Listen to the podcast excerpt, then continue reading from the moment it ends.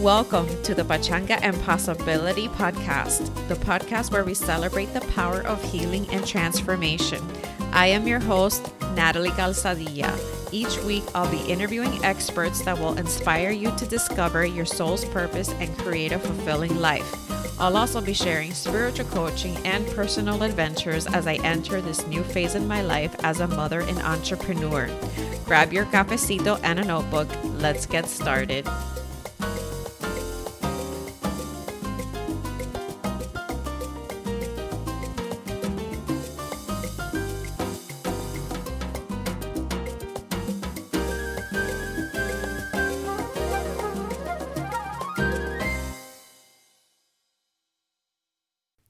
Everyone, welcome to another episode of Pachanga and Possibility. So, today we're talking about spiritual counseling, and we have our special guest, Dr. Tom Norris. Now, I'm going to go into his bio, and I need to take a really big deep breath because he has been doing this work for 50 years, and his credentials are intense and amazing. So, here it goes. Tom is the CEO and founder of Inner Life Transformation, a spiritual counseling practice. In 2011, when it was launched, it became the first counseling center in the world to offer online counseling, serving people from all walks of life in places as diverse as Bahrain, England, Argentina, Mexico, Thailand, the Philippines, and so on. Tom brings 50 years of experience as a social worker, psychotherapist, group therapist, marriage and family therapist, hypnotherapist, pastoral slash spiritual counselor, past life regressionist, and trainer to this work. Through all of this, his lifelong advocacy for children and adult survivors of abuse has been the central theme of his work. In addition to his private practice, he has worked for the state of Delaware as a child protective services social worker and then as an assistant for the Miami Dade County Manager's Office in the areas of HUD, victim services, domestic violence, police planning, crime prevention, community services, and corrections. Tom has a Master of Social Work, a Master of Divinity, and a Doctor of Ministry degrees. He teaches in the Religious Studies Department of Florida International University and authored a book titled A Fresh Cup of Tolerance, subtitled Universalism The New Religion of Tolerance, which can be found on Amazon and all major booksellers. He's also currently completing his second book, A Fresh Cup of Counseling, subtitled A Handbook of Spiritual Counseling. Hand in hand with this book, Tom is inaugurating the International Guild of Certified Spiritual Counselors and Coaches as an organization devoted to the training and development of excellent spiritual counselors and coaches. He is also an ordained senior minister for the Universalist Church he founded in 1992, Medicine Science Spiritual Center. Woo! That was a mouthful.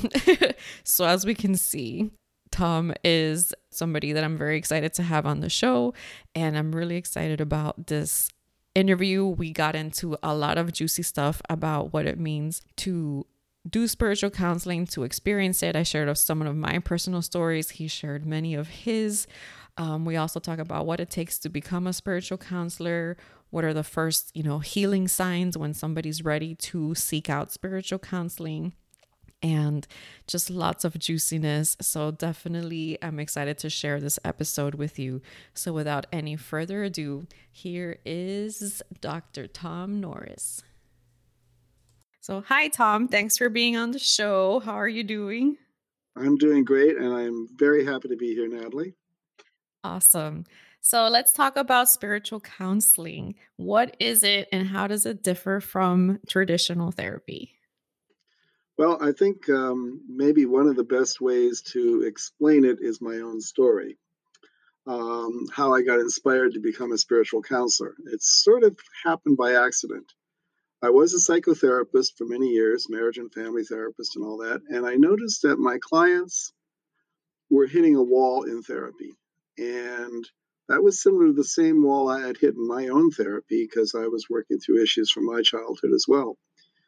And I uh, wondered about this. Um, in 1988, we had the harmonic convergence, which was a worldwide spiritual, well, harm, harmonic balancing of the planet, people coming together. Um, at the time, I wasn't as spiritual as I am today, and I kind of made fun of it and called the spiritual love fest holding hands.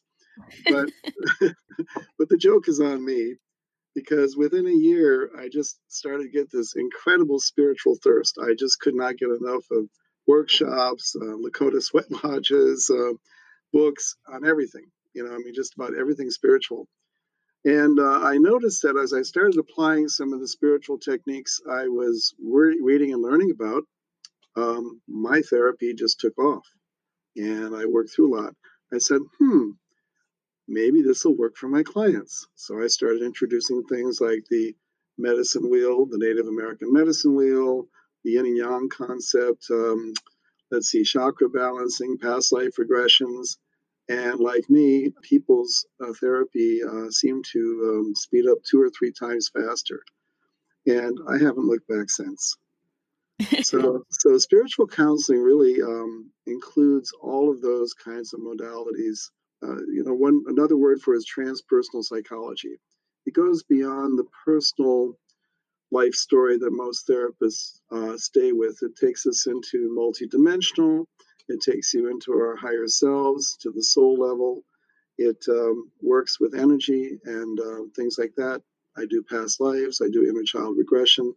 That A whole smorgasbord that the traditional psychotherapist and psychologist and psychiatrist really doesn't have.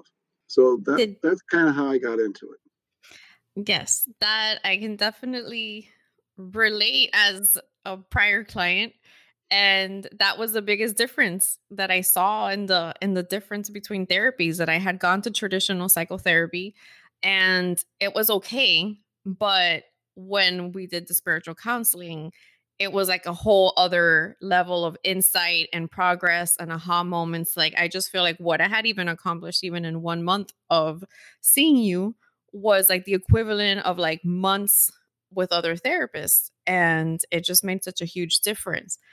So how long have you been doing now the switch? You did this regular uh, regular therapy for how long and then you've been doing spiritual counseling for how long? Well, I've been a counselor for about 50 years now. Mm-hmm. Started out in 1970 as a little social worker, one in the state of Delaware, doing child abuse prevention work. And uh, that's been kind of my lifelong work as child advocacy and adult survivors. But um, I would say probably about 1990 on is when I really got into the spiritual counseling aspect. And so, like I said, I haven't haven't looked back since. Now I was doing aspects of it probably as early as 1986. That was my first past life uh, regression, which um, uh, the way God works with me is like uh, if I'm supposed to learn something new, I get inundated with information.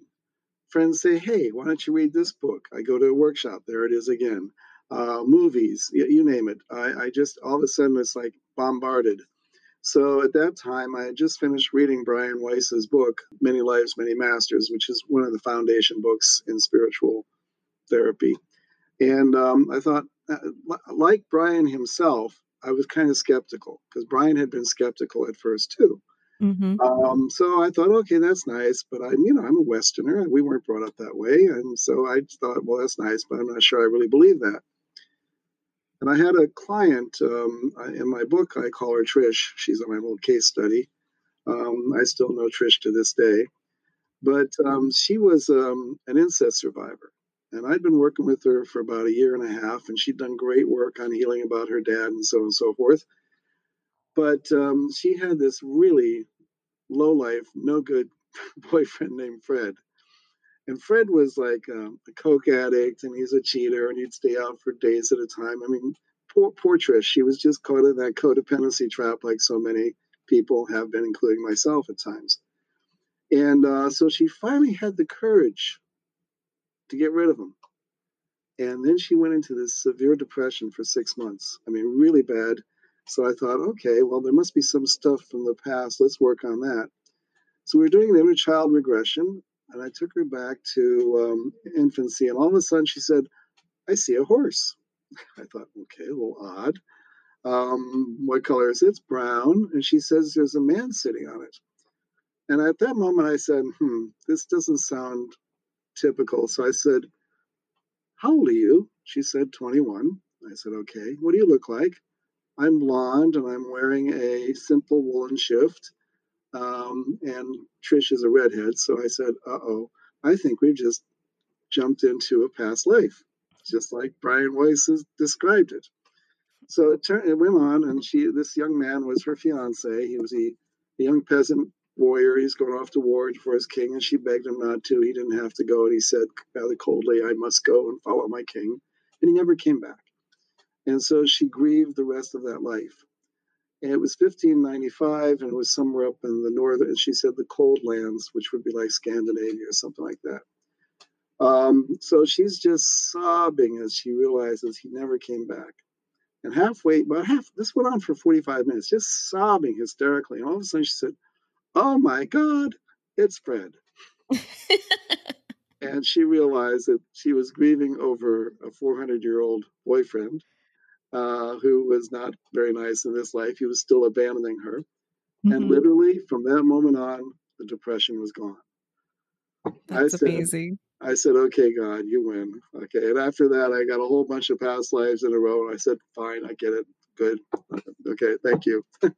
it's time to do the the past life thing to be a thing. yeah. Yeah. Yeah. So from that moment on, we started doing past lives. And I guess that would be the first step into the um, more transpersonal and spiritual counseling. Similarly, when I've done regressions with you, I've definitely healed a lot of trauma around mm-hmm and and i'm a skeptic also like had i not gone through it i started my spiritual path as an atheist and if mm-hmm. it wasn't for you know medicine science and the counseling center and the different things that we fell into i wouldn't have been gotten to where i was and experiencing the past life regressions it's i've been in that seat where I'm crying and reliving experiences that feel like they're my imagination. And then we hit like an aha moment. And all of a sudden, the trauma and the trigger and the fear is all gone. It's, if you don't experience it for yourself, I think it's hard to describe to other people. You just kind of have to try it and let go and kind of surrender, almost play along Mm-hmm. And then before you know it, you're like sobbing like a like a three year old going, "This makes no sense." Exactly. Um, and then all of a sudden, you're magically better. Um, so yeah, definitely the past life regression component of spiritual counseling has been great. What are the other parts that you feel are really big themes and very different from the traditional therapy within spiritual counseling? Right. By the way, I have to make a little side comment. Um, you're a strange, yeah. you're a strange atheist, Reverend Natalie. um, Natalie is one of our uh, assistant ministers in the Medicine Science Spiritual Center. So, and, and really uh, part of the backbone of the church for sure. Anyway, if you would have asked me 10 years ago, I never would have thought I would have been here. I think you could ask me 30 years ago if I was going to be a minister, I would have, you know, fallen over, you know, and fainted in disbelief. So yes, uh, when when we're ready to get the spiritual stuff, it sort of hits. So mm-hmm. anyway, in answering to your question, what's the difference? First of all, let me make it very clear: spiritual counseling is not Christian counseling. And I have nothing. Uh, against, that's a yeah, good differentiation because yeah. that's definitely where my mind went in the beginning. Like when you hear that, sure. that's the first thing my mind goes to. Mm-hmm. Sure. And, and listen, I have nothing against Christian counselors, and they, they do wonderful work, but they're very evangelical. Um, most Christian counselors go very biblical and they're really within a more conservative um, movement of counseling where it's strictly Christian based. Um, in spiritual counseling, uh, we don't impose our beliefs, uh, spiritual beliefs, onto our clients at all. By the way, I don't like the word client, but it's the word we use in the profession. Um, I think of them as just people I work with. so, but anyway, uh, so the difference is is that we don't evangelize and we don't impose our beliefs. I mean, I work with atheists, I work with traditional conservative Christian Christians, I work with conservative Muslims and Orthodox Jews and and I work with them just fine and we go to whatever level of spirituality or none that they want. So it's it's a very open-ended kind of counseling. You're you're really there for your client's needs, not yours.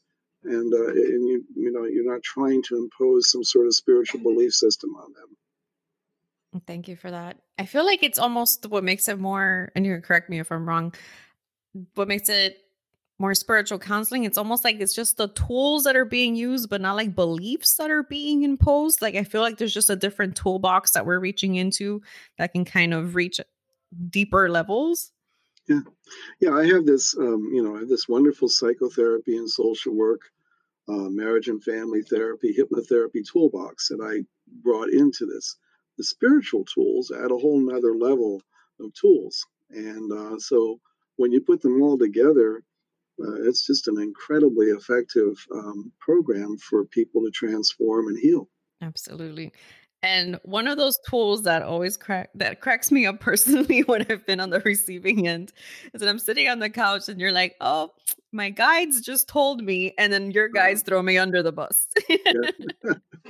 uh, yeah, I used to get information that I didn't really trust, and being a skeptic, a Westerner, as I said, um, and I went to this wonderful um, spiritual counselor named Penny Alexander. Penny's just an amazing lady and she was doing magnetic healing and all this sort of stuff and it really kind of got me on track. But she would do this little thing where she'd cock her head and and it'd be like she's listening to something.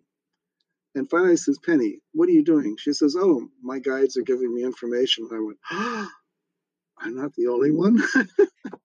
So after that i just got very brazen about it and said hey you know i'm i'm getting information and um, and my guides they just they do not let me off the hook. They give me information i do not want to hear.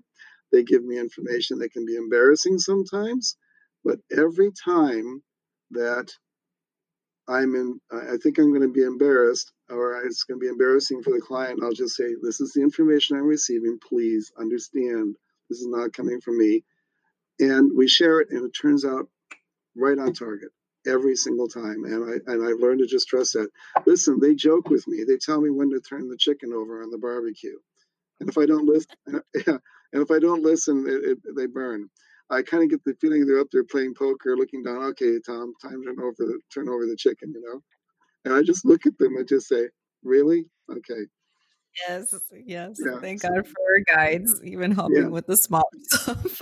well, they, you know, they do have a sense of humor. I mean, they're they're they're very human in some ways, and obviously they're transformational, also or transcendent. So, absolutely. So one thing that I know as a running theme in your style of counseling is inner children. Yes. Mm-hmm. So I'd love if you can touch about what exactly is that concept and how it works and why it's so effective because I feel like that's been one of the biggest things in this style of counseling that has been really just powerful. Yeah, and it's not just a, a, spiritual tool, that's a psychotherapeutic tool as well. You know, back in the 1970s, um, a lot of us young social workers who were working in these really difficult areas like child abuse and domestic violence and stuff like that, we uh, began to notice that a lot of our clients sometimes just not, did not seem to be adults. they were acting like kids. There was nothing in the literature about that, and so it was kind of our individual experience. We would get together at these big conferences like Ch- Child Welfare League of America, and we'd exchange uh, ideas and notes, and we'd all kind of like had come up with this idea of an inner child. And uh, yet there was nothing in the literature until Charles Whitfield, Dr. Whitfield, in, in um, I think 1984, and then uh, John Bradshaw, who's really the one I think was the really broke through with his book Homecoming in 1986.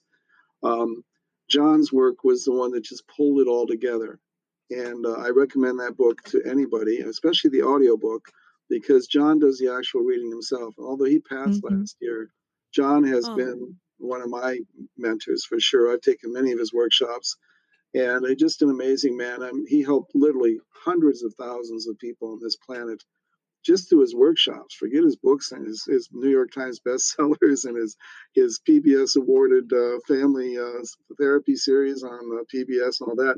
He just helped so many people with codependency and wounded inner children. So the concept is that one of my um, favorite people was Virginia Satir. She was the founder of the family therapy movement. And uh, Virginia's passed some many years ago, but I had the opportunity to meet her when she when she was a speaker for us locally one time, and um, and she said that in her research, uh, she found that 80% of families are dysfunctional, from mildly to severely. Uh, about um, 8%, uh, 12% are adequate, and only 8% are optimal. And in over the years, that's kind of what I've found. Mm-hmm. I do I do admit that I work and have worked in very difficult areas, you know, sexual assault, child abuse, domestic violence, traumatic addictive behaviors, that kind of stuff, uh, all the PTSD stuff. But at the same time, for many people, I find, uh, you know, you hear this, a lot of people say, oh, that's just the past, it's over and done with, let's just move on. And, and a lot of times that's people who are skeptical of therapy because therapy really oftentimes says, yeah, but our past can be like a hand from the grave choking the present. And so, wow. yeah, so if mm-hmm. we don't, yeah, if we don't go back and heal what happened to us as children, and um, you know what happens to us as children, even children in rather normal homes are going to run into, you know, grandpa or grandma's going to die somebody's going to get cancer their favorite pet is going to die and you know hit by a car and these are traumas that children have but of course there's a lot worse ones than that too. So nobody gets through their childhood unscathed. So i work with the people where it's still unhealed whatever those traumas were child abuse child neglect um, some kind of severe family, or family dysfunction of some kind and so on and so forth. What i discovered was that we have trauma points, like different ages, um, where maybe this is the age when mom and dad got a divorce. Um, this was the age where dad was drinking all the time and beating us all up. This was the age, and so on and so forth. And we found that there's this various kind of trauma um, milestone ages for children. And so usually the, you'll have a sad child, you'll have a lonely child, you'll have an angry child, You'll have the hopeful child. You'll have the hopeless child. It goes rebellious up, child. The, the yes, the rebellious. The child. one that likes that ran my life for a long time. exactly, the addictive child for a lot of people, and um, and so when we go back and we catch those ages and we work on those traumas, we find that the adult begins to heal. Now, a lot of people think it's a wonderful mental health paradigm. I say, no, no, no, no. I really believe these children are real because I can see the change. I've seen people sitting in my couch and I've seen literally their face change. There's a, you have to be really careful and watch it. It's like when I used to work with multiple personality disorder to watch the switch. There's a, but there's telltales. All of a sudden, that person is not 36 years old. You're looking at an eight year old or a 15 year old or a three year old. And they may still talk somewhat like an adult, but you know something's different. And oftentimes it's accompanied with a deep feeling of grief or anger or hurt or something like that. And so um, I call them the family within. And uh, I, I think that our goal is to get all the inner children on the same page. Um, instead of that rebellious child, we understand who that rebellious child is and why she was so angry. And that she oftentimes had really good reason. I often talk to the person as I'm ta- as if I'm talking to their child. I believe I am. I'll say, "Okay, eight, what's going on today?" And you'll hear an eight-year-old's answer come back out. Okay, um, so for me, uh, the inner child uh, concept has been really about all the different pieces of ourselves finally coming together. Now, many years ago, there was a theory that okay, when you do all that healing, then they just sort of integrate and all become one. And I, I, I remember hearing that. Um, we read that in one of my codependency women's groups. And all of us, and I, and the women thought, oh, that's really nice. It's they all sort of meld, and, and my inner children said, no, we don't want to die. and I and, and I and I got it. I said, no, our inner children have a right to be here. They were part of who we are but we'd like them to be happy and healthy. And so that's why I call it the family within. And uh, and I found that uh, I you know my my paradigm is I'm sit I'm, I'm I love camping, so I'm sitting around. I'm the den father, and I've got these all these little inner children sitting around the campfire. And we're roasting weenies and marshmallows, and you know from the tiniest baby to my oldest inner child, which was about 17, and we're cool. And if they've got an issue, they're right there. They can talk to me. So is that too weird? no, no. Only if I would have, if you would have told me that before I worked with you, perhaps. But now, having gone through it, it's, I can attest that it's exactly what happens. You know, many times I sat on that couch as many different ages, and it was, and it was surprising to see. Like, once you're aware of it, you're, it's surprising when you catch it in yourself and then it's amusing when you catch it in other people because oh, then like, I start like, like supervisors. having, or like when you're having an argument with your significant other and you realize exactly. both of us are about seven years old right now. Exactly it was mind-blowing and i was like i can't talk to you know when i could see it in in, in in adults and supervisors and parents occasionally and i was just like wow like this is a whole other paradigm and i would mm-hmm. even question if i wanted to even handle the problem at that moment because I knew they weren't in their adult. And so it was almost like I would purposefully wait for things to kind of pass till I see more of their adult come in to handle the situation because I knew I was talking to a very wounded side of them. Uh, it was definitely very powerful and helpful. And yeah, it sounds funny when we're like, okay, we're sitting by the fire and all our, we're going to let her and her children have fun and right. roast marshmallows. But if you kind of what you said was important about. It's like it's not like we're integrating all these inner children and they kind of like merge into you and they're gone and now you're mm-hmm. whole. It's like no, you just carry like this family with you that's now a functional, happy family. And you are and, whole. And you're whole, and it's not made up of a bunch of sad or pissed off inner children. Everybody's just having a good time now, and we gotta love like all of those ages of ours. Yeah, I have a a, client who's a yoga instructor, and she does this amazing thing. Every Saturday morning, she gets into yoga pose. Um, she asks her kids which music they like, and usually it's her 13 year old who love things like Nirvana. So she puts on, you know, that music. And uh, she'll start with her one year old and work all the way up to 17. And she'll say, I just want you to know I love you. I'm here. She can even envision hugging them and all that. What do you need from me? Okay, how can I help?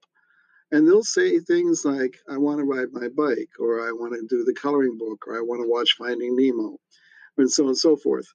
And um, and so she does that every week. She honors the kids' wishes, and she said she's never been happier in her life. She says, I just feel like I'm a kid, but I'm also an adult, and I'm having a great time. Wow. Yeah, I, I got you, know my wife. Um, Kathy is the eternal inner child. Okay. Yes. Yeah. My grandson gave her a great compliment a couple of years ago. He said, "You know, Grandma, why you um, you get along with so many people?" And she said, "What?" She said, "Well, you meet them at their level," and she really does. Mm-hmm. So she had a birthday a few years ago, and uh, so I said, "Honey, what would you like to do?" I wanted to see a movie. I said, "Okay, great." I dreaded the answer because I kind of figured what was coming. I said, "What do you want to see, hon?" Tigger. Okay, babe. So we went and saw Tigger we were the only ones over 10 in the entire audience. That's and, so cute.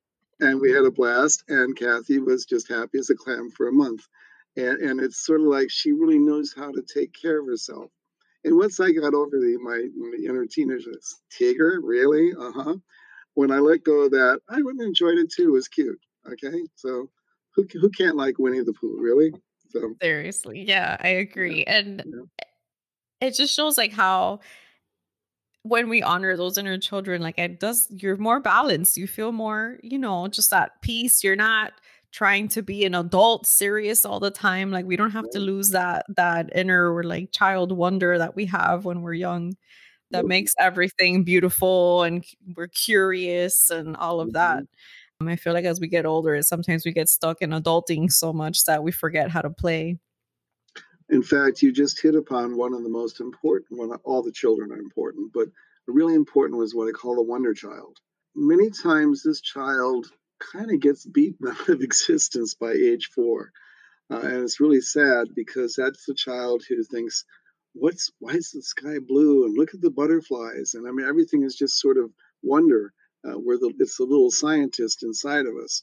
So lots of times I help try to help people get connected to what was the oldest age that they managed to keep their child in wonder before the world kind of beat them down or, or whatever was happening in their family kind of made them lose hope. and usually it's three or four. And when they get reconnected to that wonder child, it opens up so much laughter and joy that they'd forgotten about. That's beautiful.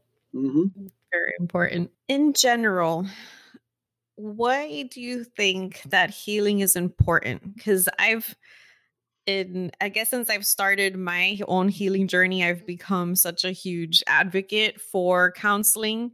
And and I feel that I wish everybody had, a, you know, it would go to some form, a shape, way, or form of therapy.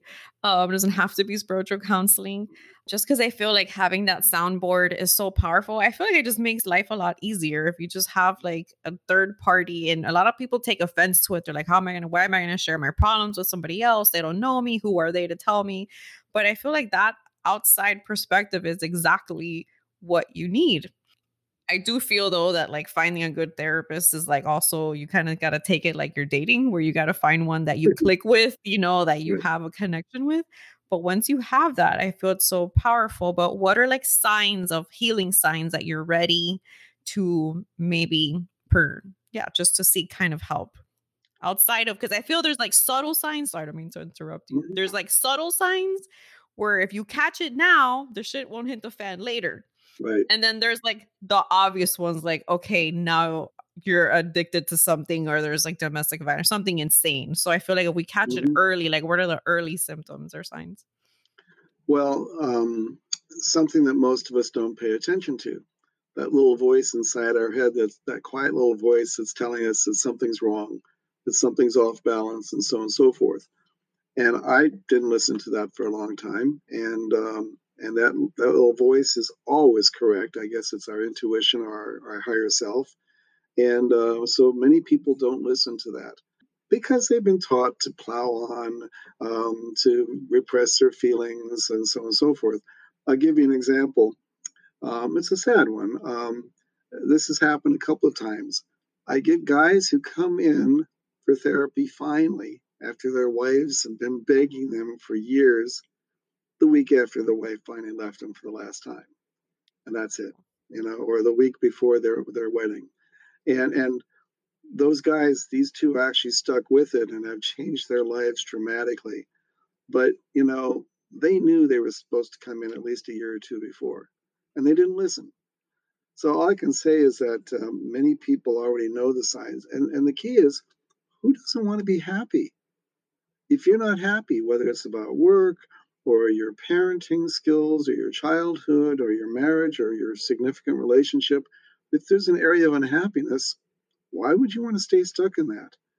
But so many of us been taught, well, we can do it ourselves.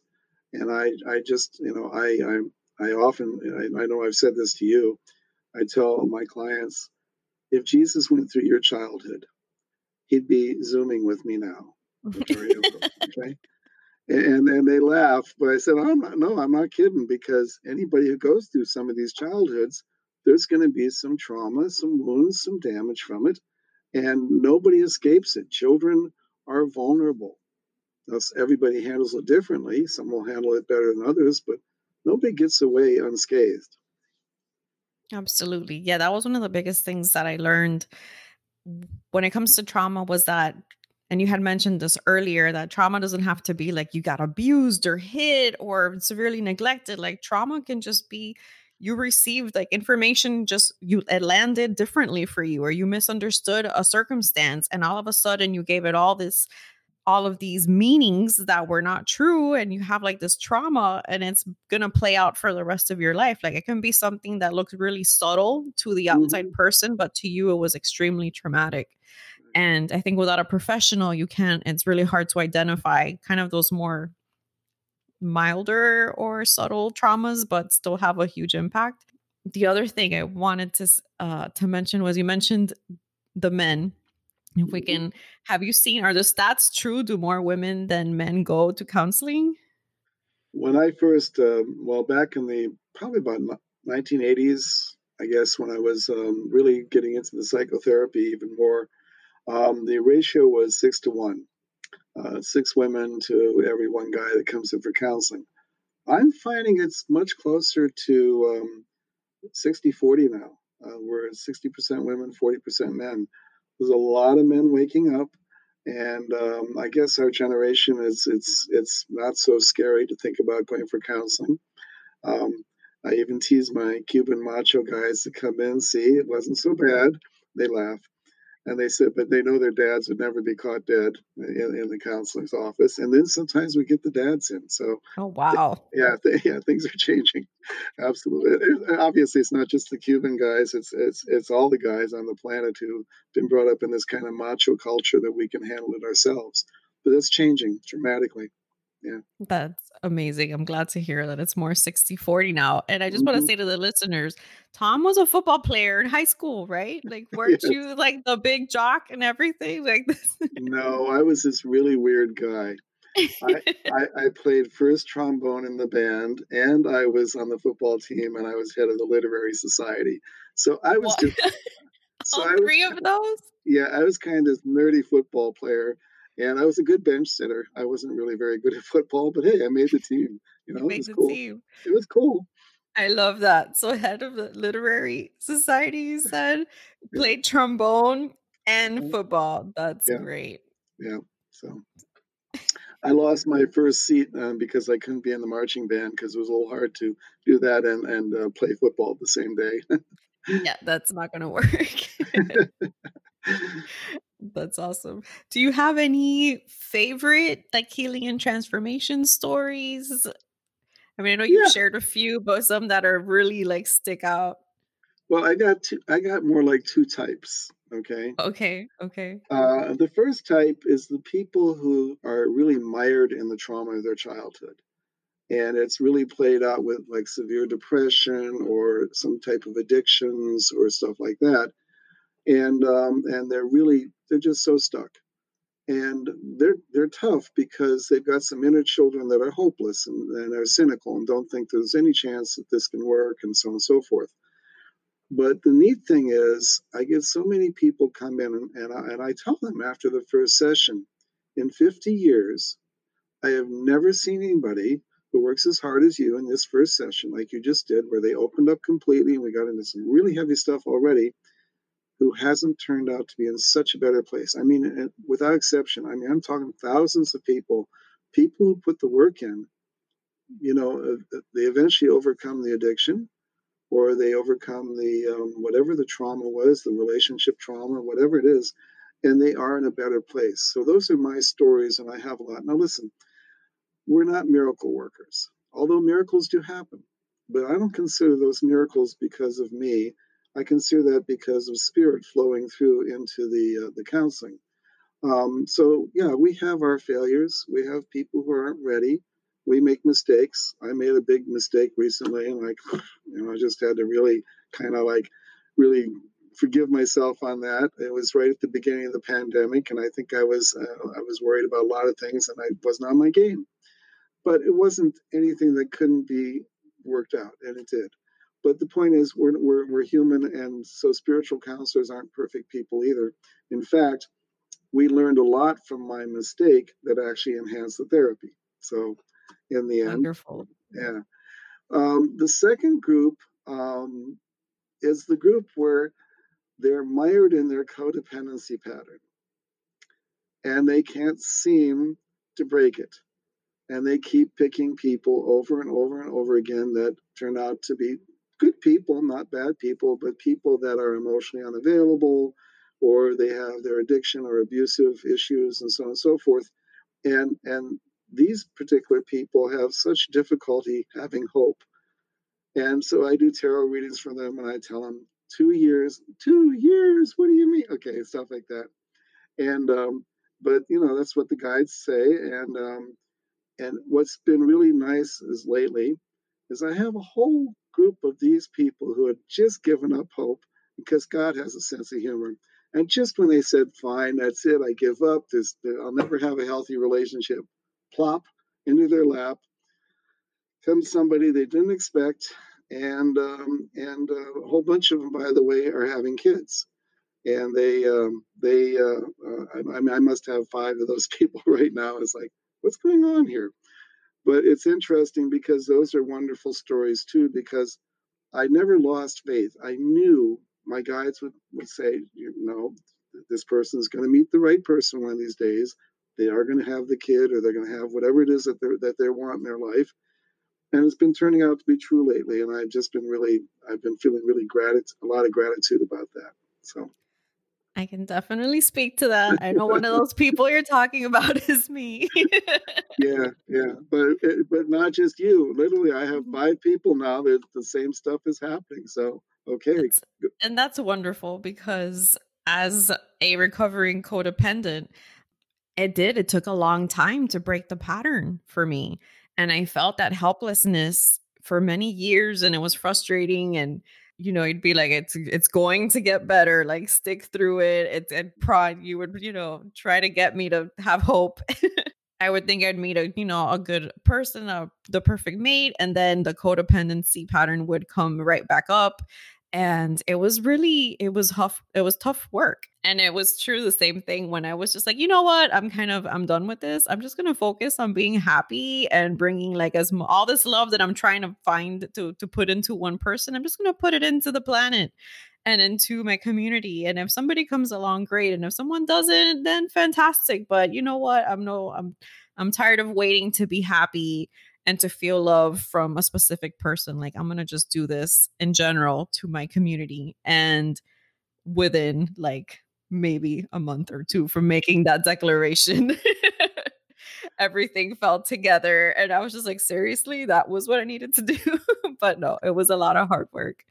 It was, I do- but I, mm-hmm. I could relate to it as well because in the 20 years between my marriages, I also had some very nice people in my life, but clearly they well, the, the codependency pattern was there. And in my last relationship, I have to thank my friends Ivana and Claudio from um, Argentina. They were staying with the person who was my I was with at the time. And one day I came out from the office and they were so angry. And I said, What are you angry at? Well, your your your girlfriend and her kids, you do all the work around here, you make all the meals, you're holding the family together, you work two jobs, and they don't lift a finger. I said, No, not really. And I said, No, I did it again. I became the codependent Earth Daddy, taking care of everybody. So I walked into the room 15 minutes, one person, and I walked out 15 minutes later, a different person. Like I just knew. And we broke up uh, uh mutually within about three or four months. And I said, That's it. Um, I'm no longer going to, nobody's going to be in my life. Great. I'm just going to enjoy my life and just be me. And Of course, within a couple of weeks, Kathy walked into my life. So it's that surrender, uh, that just letting go. I think mm-hmm. that was the key. Absolutely. I'm sure that we have listeners that might be already counselors or on some sort of path as healers or coaches. If they're interested in becoming a spiritual counselor and doing this path, how do they do that? There are some truly gifted people out there who may not have the credentials uh, but yet they're really good uh, as spiritual counselors. Unfortunately, I also know a whole lot of people out there that call themselves spiritual counselors who I would not be really happy for them to how to handle a rape victim or how to handle a, an abuse history and stuff like that. Um, so my my bias, and I admit it, um, is that they should be getting professional training. So for life coaches, they should go through life coaching certification programs so they know what they're doing. And for therapists, they should at least have a master's degree in social work or marriage and family therapy or counseling or psychology or a PhD um, because we are a credentialed society. And I think that people with that kind of training and experience, they're better prepared to deal with some of the really difficult cases that come will come your way just naturally as a counselor. Um, I still get cases where I have to really like take a deep breath, and, and even after 50 years, it's something new or it's something that I just have never thought about before, and I have to really approach it. So it doesn't matter how experienced you are, you're still going to come across things that are going to take a lot of creativity and a lot of information and all that to get it done. So I, I, my bias is towards the master's level people and the certified people. Um, I'm actually starting my own accreditation program, the International Guild of Certified Spiritual Counselors and Coaches. Uh, we're getting that started in the next few weeks, months. Uh, and it's in in tandem with the book that I'm just about done finishing. I'm figuring I'm maybe a month or two away. Um, it's called A Fresh Cup of Counseling, and it's subtitled A Handbook for Spiritual Counseling. And um, basically, I'm hoping that we can, um, you know, take those people who have that foundation of professional experience and training, and then give them that next toolbox level of spiritual tools, so they really have that excellence. Because those toolbox, you know, those tools are not easy sometimes. it takes a lot of training. Like I, I recommend that anybody who's going to be a spiritual counselor should also um, be a hypnotherapist. So they need to get the hypnosis training. Uh, it doesn't hurt if they if they're a Reiki master or, or light touch healer, and they bring in those kinds of things as well.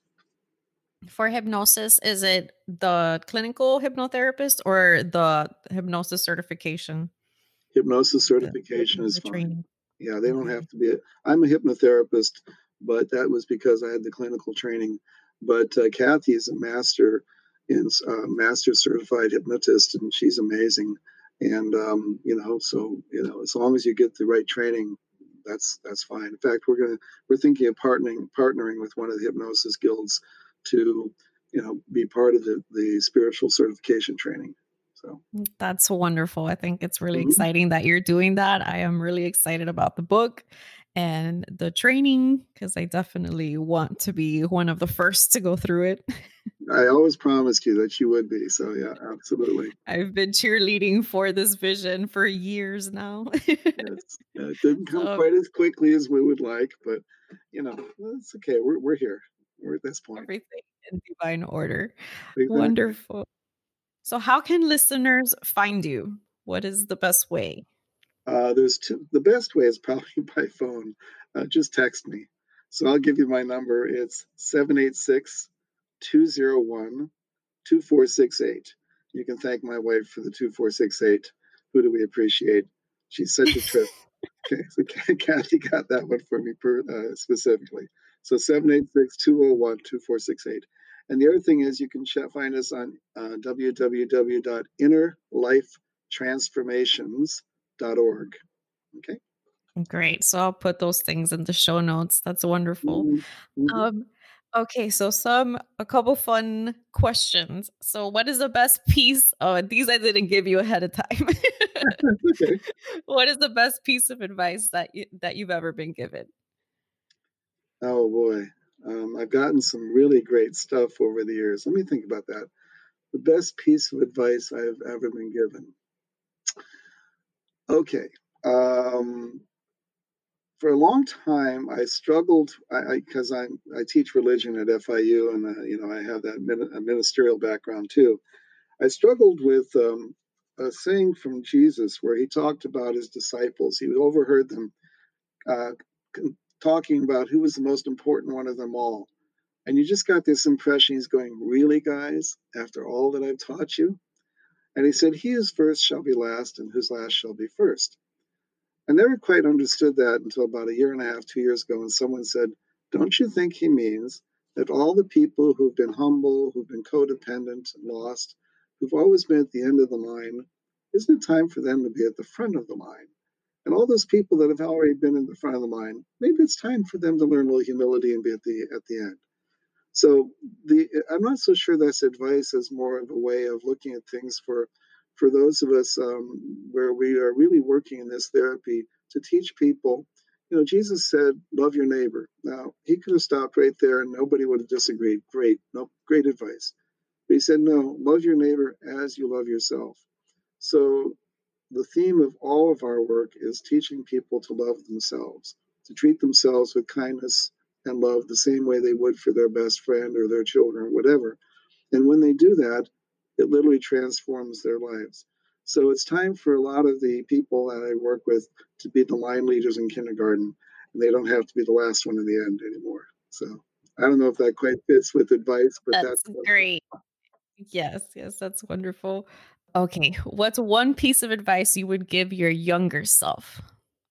Mm. Like your teen self. It can be like teen or younger. No, I would tell my myself in my 20s, get your ass into therapy. But the sad thing is, I don't think I would have understood what the hell was going on. Mm-hmm. And so it, really is no wine before it's time. You know, I mean, it's just like um, I was ready for it when I finally was, and that was in my 30s when my incest memories came back. And it's just like, okay, uh, I guess I need to do this now. Um, and I'm glad I wasn't afraid to do it. But, uh, and I had some wonderful therapists that were very helpful. So I'm really grateful for that. But um, I wished I would have been able to uh, not be such a workaholic, and uh, which is my way of running away from um, from all the pain, and uh, be more more centered. But you know, it is what it is. Yeah, I hear the that. Kid, the kids, the people are getting it much earlier today. I've got yes. some 17 and 18 year old uh, kids that are incest survivors that are doing the work that I couldn't do till I was 36. I can't believe what these kids are doing today. So I'm so so happy to see this, you know? Yeah, I agree. I've seen I've met a couple young adults, you know, or 21 that if I only had like a part like a little ounce of what they had at that age. It's just amazing um things are definitely shif- shifting and that younger generation's a lot more awake and ready to do this kind of work and even with severe trauma it's just it's it's refreshing that that things are moving in that direction even though sometimes right now it's kind of hard to see but they're there.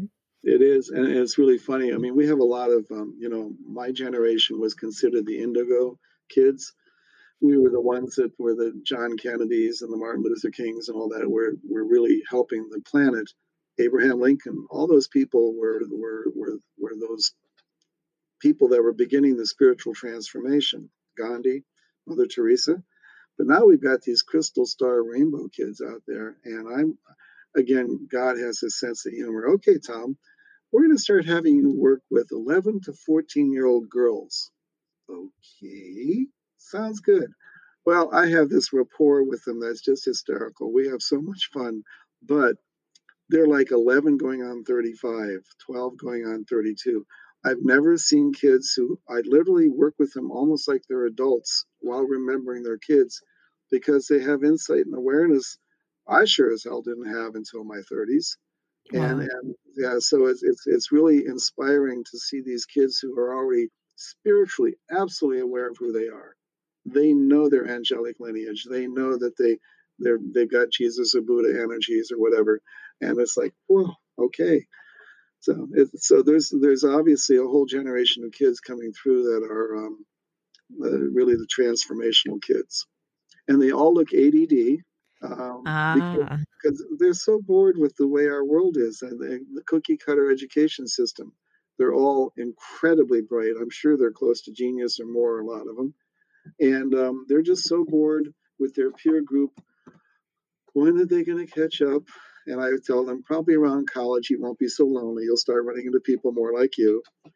And um, and so it's just it's just been kind of amazing lately. And there's even a couple of boys coming in now, so even the boys are waking up. So oh, that's awesome. Yeah. That's amazing. I'm glad to hear that. I feel like that can be its own like its own show, its own episode talking about the kids and what's coming in and how things have shifted and mm-hmm. and what that looks like their spiritual awareness and everything. That's amazing.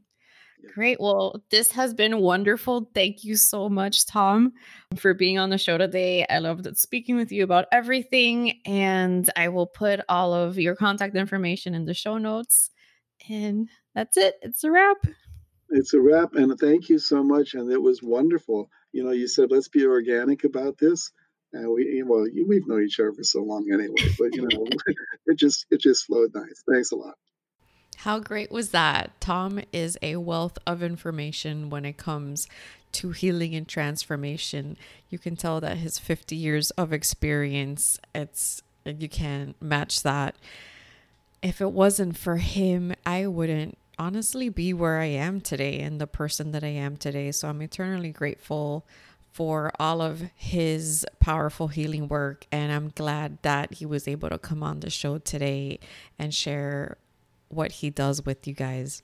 Thank you so much for listening. Thank you for being here. If you like the show, share it with a friend and leave a review. I love y'all very much. And until next time.